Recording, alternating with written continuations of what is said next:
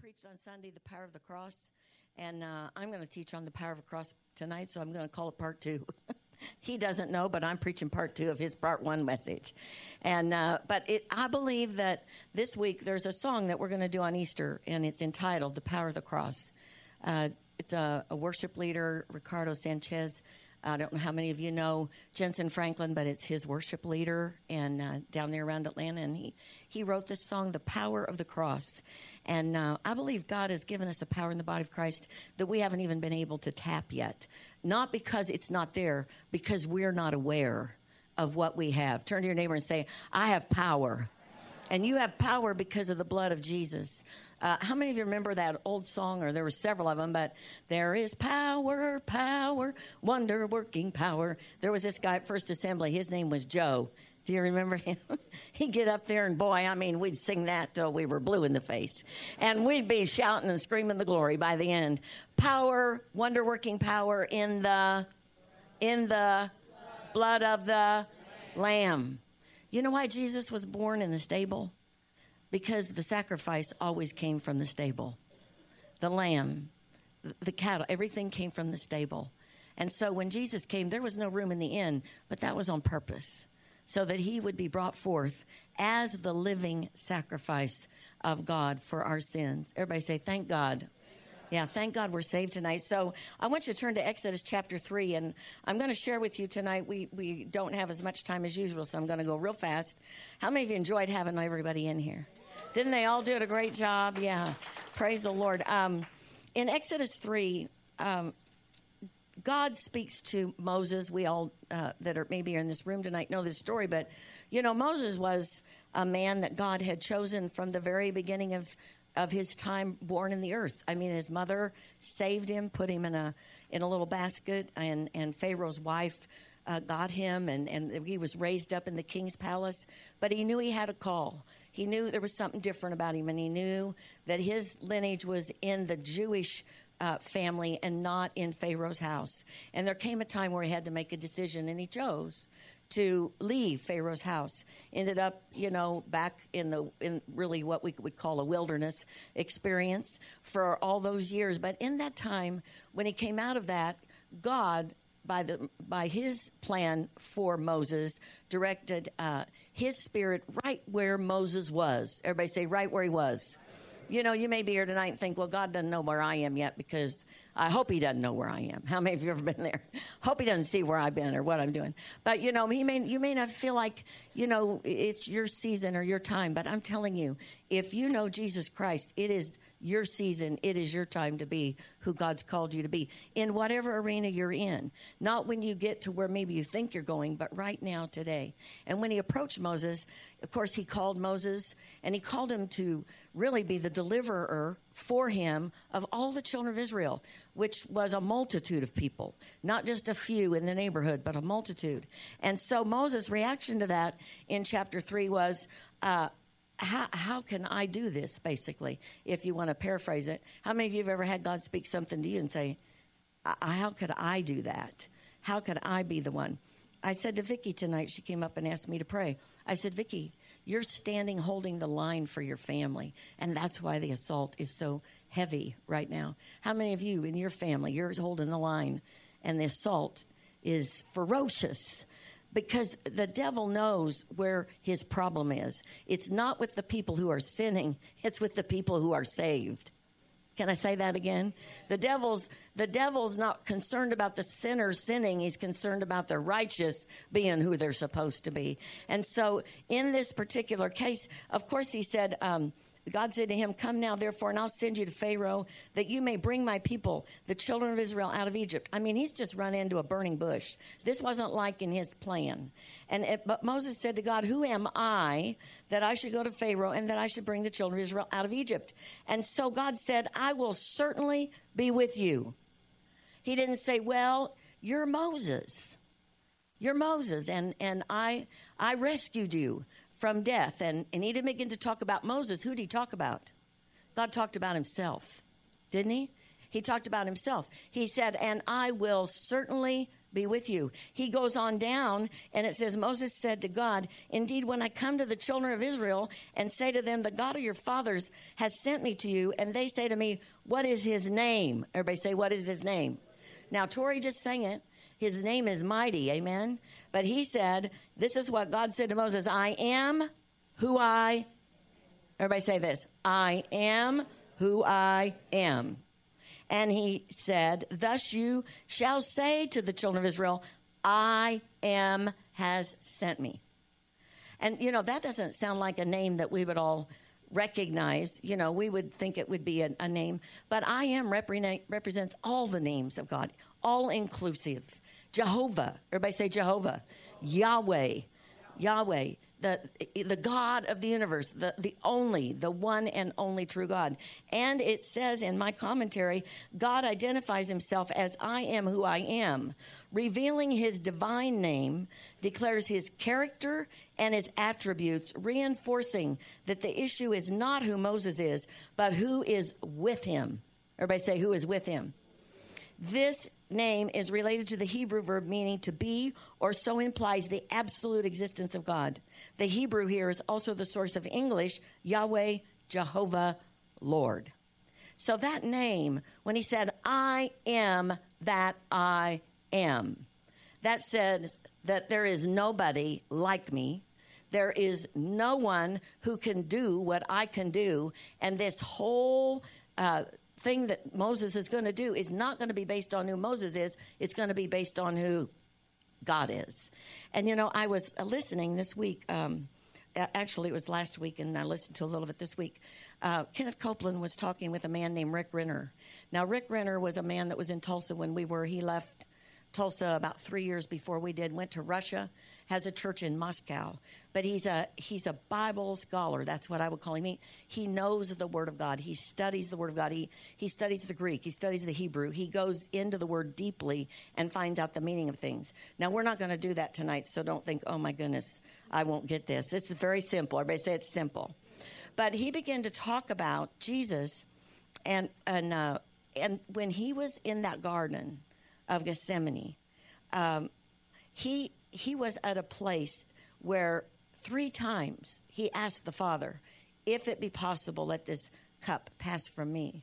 And he said in his teaching that Jesus, what it says he had he had sweat drops of blood. How many of you have heard that in the garden? He says that his due to the intensity of the conflict between his flesh and what he knew he would have to do. Everybody say what he would have to do he already was beginning to bleed from that conflict, the stress that was on the inside of him. Now, you know, I don't understand medical things. He said he couldn't explain it either. But I do know what the Bible says, and it says he sweat drops of blood. He was in intense agony because his body was already experiencing what he was about to experience. He knew what he was doing. He knew what he was about to do. And uh, if you look at John 18, we're going to go just quickly between John and uh, a little bit of the book of Luke. But as he began to explain this, and, and I, I get lost sometimes too, so, you know, I, I have to really go back and listen again because some of this is when you're taking apart the Word of God with the Hebrew and the Greek, it gets um, it's like the word says it's sharper than any two-edged sword. It divides between spirit and soul. I mean it gets really complex. But the bottom line is it says in 18.1 when jesus had spoken these words you know he talked to his disciples in john 17 about how much god loved them how much he loved them that they were in the world but not of the world. And it says when he had finished these words he went out with his disciples over the brook kidron where there was a great garden which he and his disciples entered. Now, you have to go back to Luke actually to read the account of the Garden of Gethsemane. But in Luke, it says, uh, it, I'm looking in, um, I think it's chapter 22. Uh, he says, Father, if it is your will, take this cup away from me. Now, this is in that garden that we just read about, about in the book of John.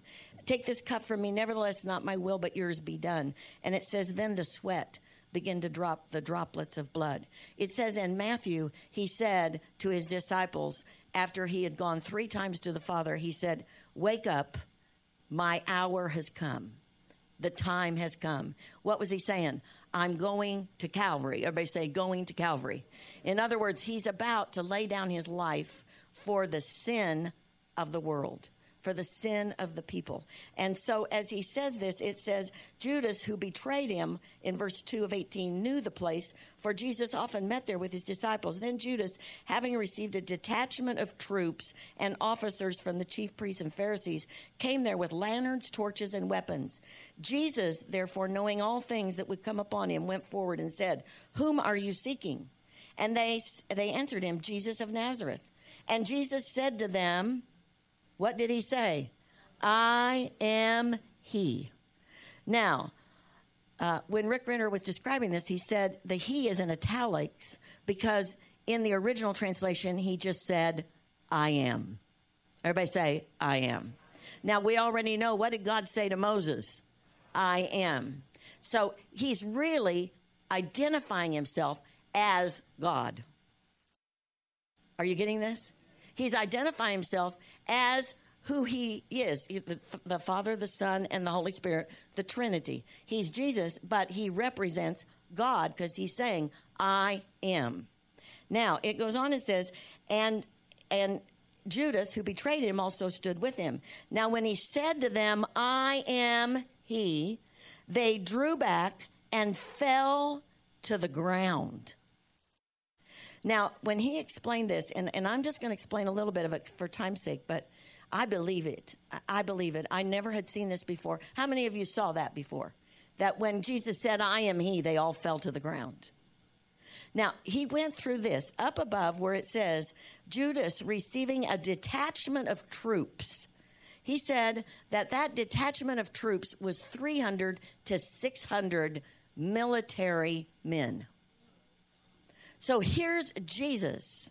You know, Jesus said, Why are you coming after me? I mean, I've been in the synagogues.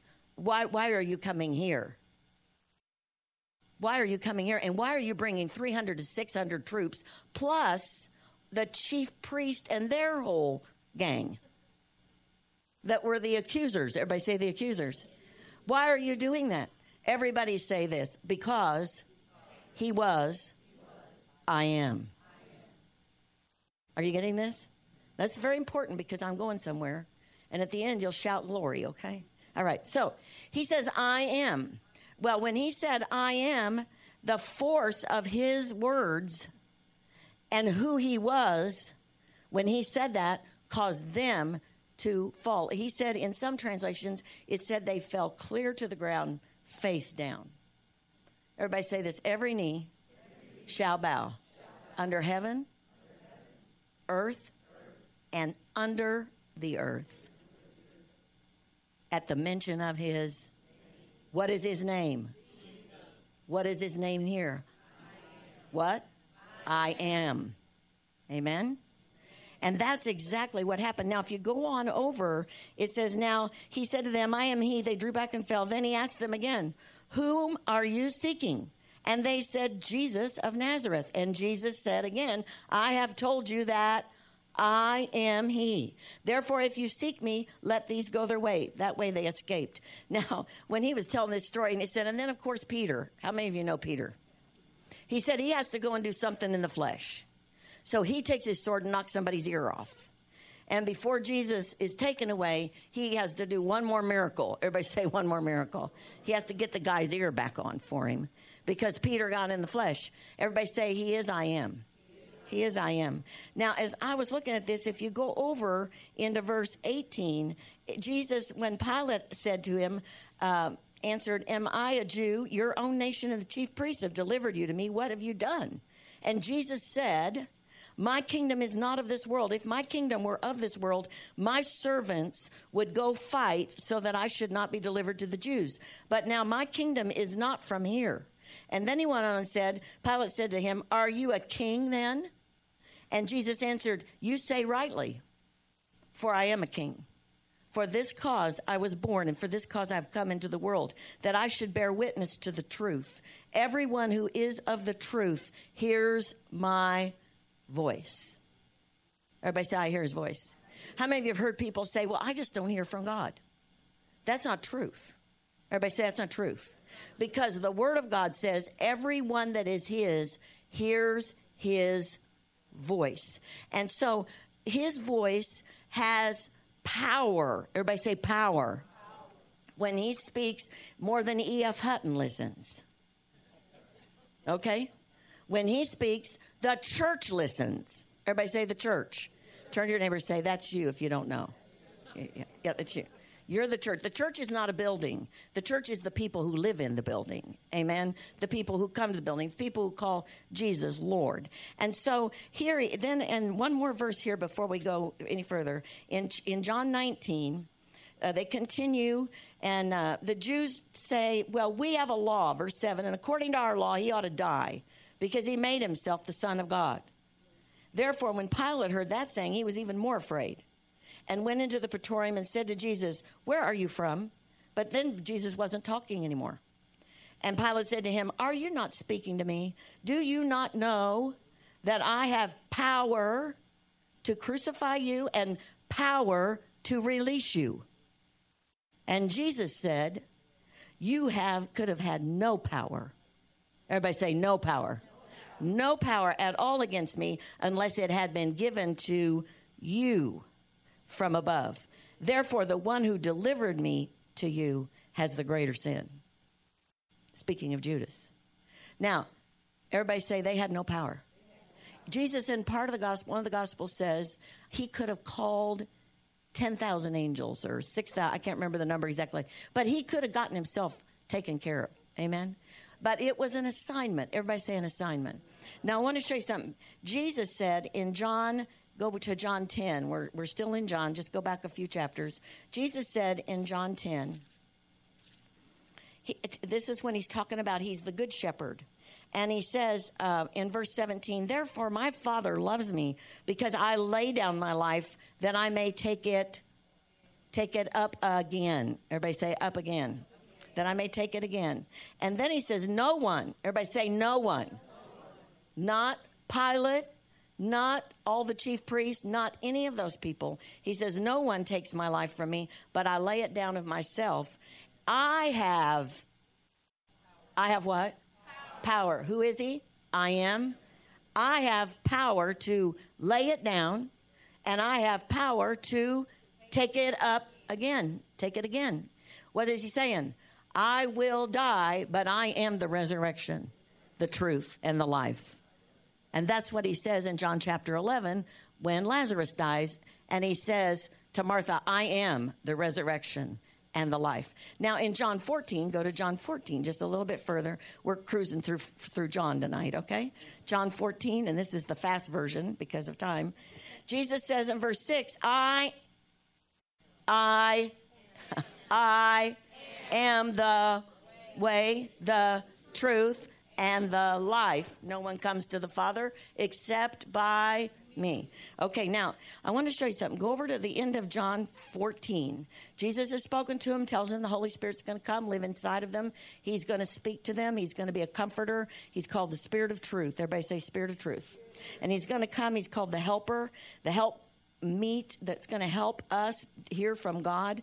And he, Jesus says this in verse 30 I will no longer t- talk much with you, for the ruler of this world, everybody say that's the devil. He doesn't own the world. It says so in Psalm 24. He doesn't own the earth. God owns the earth and the fullness thereof and everything that is in it. Turn your neighbor and say, That's me. Say, Praise God. he owns you too. Okay, but the ruler, because of what Adam and Eve did, is the devil at this point. That's what Jesus is saying. But when he comes, he has nothing in me. What was he saying? There is nothing in my life that he can come for that will cause me to stop doing what I'm called to do. Nothing. You remember when Jesus went into the wilderness and he was there and the devil three times tempted him? And it says he, he, he didn't go for any of the temptations. But then it says in Luke 4, but the devil went away for a more opportune time. The devil came again before the end. He came through Judas, the betrayer. Everybody say the betrayer. He came through questioning if it's possible, let this cup pass from me. Nevertheless, did Jesus say? Do you know why he was able to do it? Because there was nothing in him that was more important to him than what his father said. That was the bottom line. In John 8, he said, I only do what I see my father do. I only speak. Everybody say, speak. I only speak what my father speaks. As I was looking at this, God began to speak to me, and um, he took me to who we are in Joshua 1 8. When Joshua took over from Moses, God said to him, I will be with you. Now, when God is with you, I am is in you. Turn here and say, Wow. Now, I, I believe what I'm about to teach you because I had God tell me one time, I'm going to turn the power up for you, but you're going to have to watch your mouth. And when I heard Rick Renner say, when he opened his mouth and said, I am, the power of God that was there, just like when God said to Moses, I am who I am. That power God has entrusted to the body of Christ. Don't y'all go silent when I'm preaching good. Come on, let's get this. Everybody say that's truth. See, you're never going to be who you are called to be until you know who you are. And you know that by the truth of the Word of God. When Jesus said his name was Jesus or Jehovah, he means I am with you. Now, the Holy Spirit in John 16 says that it says, however, this is Jesus speaking about the Holy Spirit. When He, the Spirit of truth, has come, He will guide you into all truth, for He will not speak on His own authority, but whatever He hears, He will speak, and He will tell you things to come. Jesus said, I only do what my Father says. And the Jesus said when the Holy Spirit comes, he's going to speak to you what my Father says. So what are you going to say? That when you face things and I face things, what are we going to say? What Jesus said. But there is power with those words. Um, if anything, as I listened to him, I thought, wow, I think I need to repent because I don't know that I've done real well with the power that God has entrusted for me to use my mouth for. How many of you ever heard of big mouth? My mother, you know, used to say, you know, your girls have big mouth. And uh, we did, man. We could fire it off. None of you were ever rebellious, I'm sure we could cause my mother to go into a whirling dervish. And then we'd tell my dad, we don't know what happened to her. She was just suddenly, she just went crazy. We don't know. We were just there, and she just started gibbering, and, and that's what we got right there that hysterical person. and then dad would send us to our room. Hallelujah. That'd be the end of that. Jesus said in Matthew 28, I will be with you how long? Even until the end of the age. We're not there yet. We appear to be quickly approaching his coming again, but we have his voice to speak what we have to speak in every situation. I want you to look at Hebrews 13, 5 through 8 in the Amplified. This is where uh, Jesus, well, Paul's quoting the scripture, but it says, I will never leave you or forsake you. I will never leave you. I will never forsake you. That means he's always with us. But I want you to see it in the Amplified. Can you pull that up, Sandy? I'm, I'm reading through the Bible this year in the Amplified, and it takes longer, but it's very descriptive, and it really helps if you don't understand everything that you're reading because they give you like the dictionary definition, eh, you know, all the time. Can you find it? Okay, Jesus Christ, the Messiah, is always the same yesterday, today, yes, and forever to the ages. Then it goes on.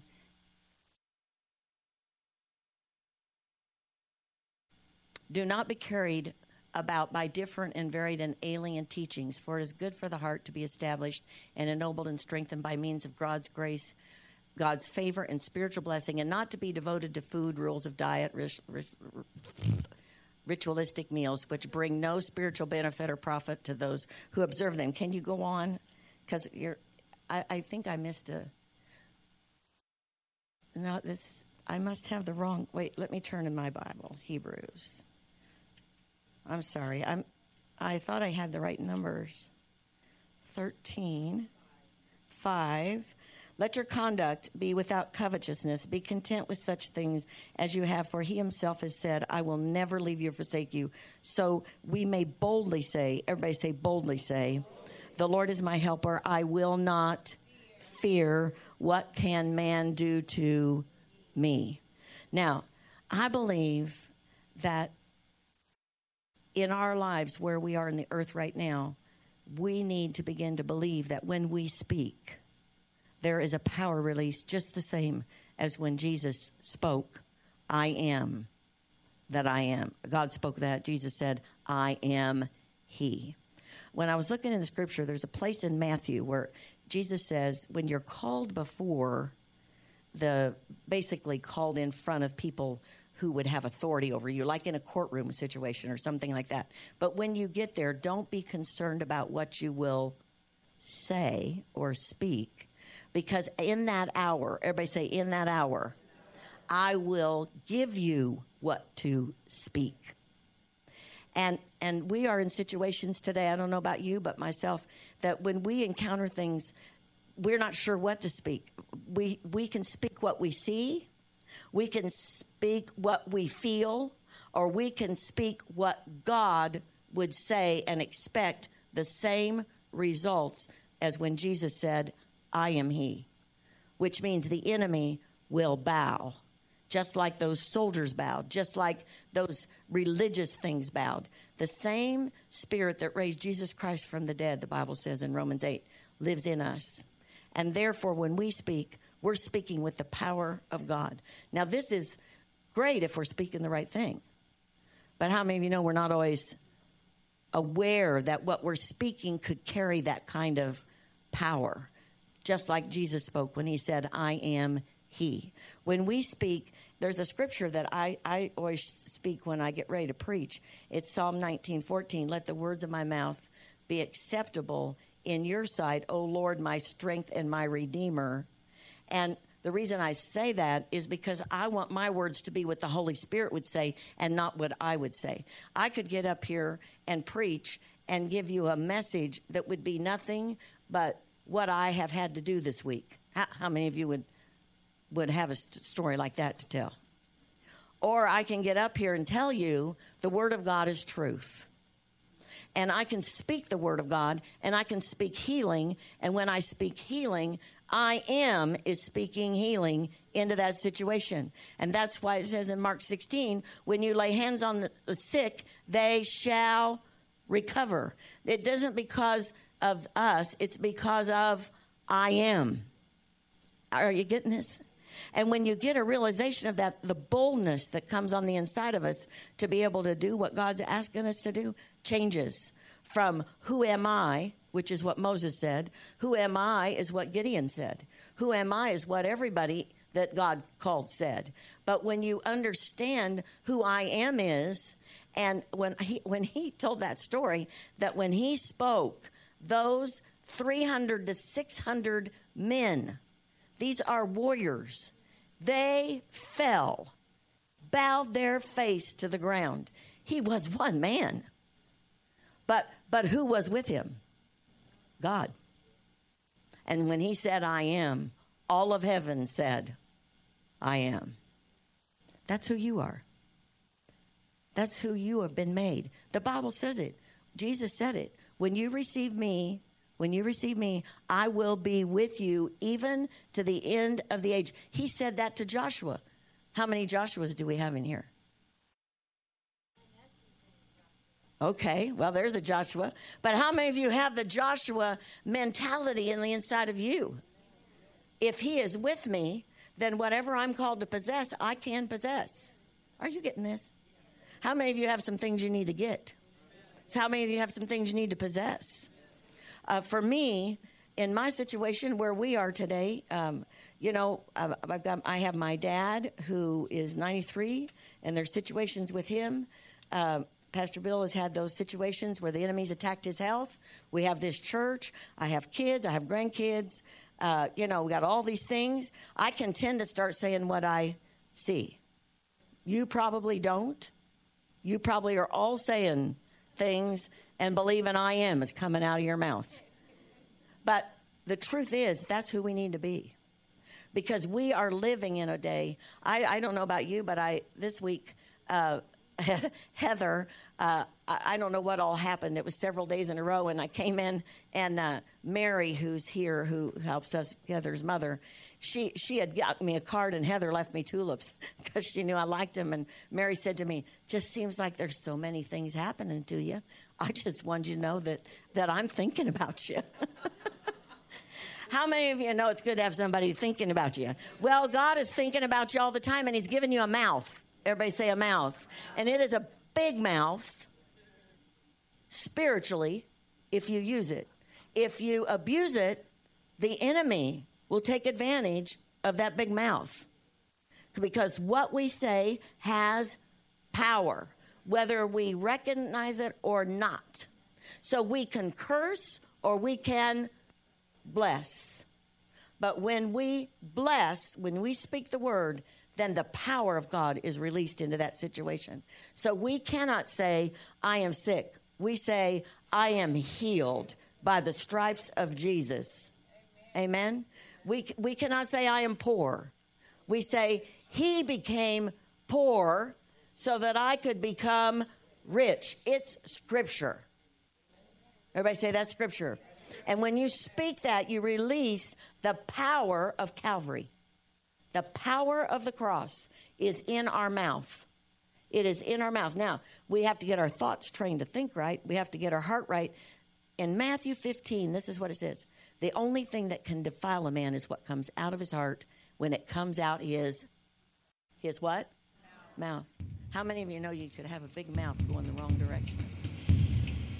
Hope you've been encouraged, strengthened, and challenged in your walk with Jesus. If you need prayer for situations in your life, we encourage you to email us at prayer at victorylafayette.org or call our offices at 765 447 7777. If you desire to make Jesus the Lord of your life, or if you've drifted away from the relationship you once had, I encourage you to pray this prayer with me today.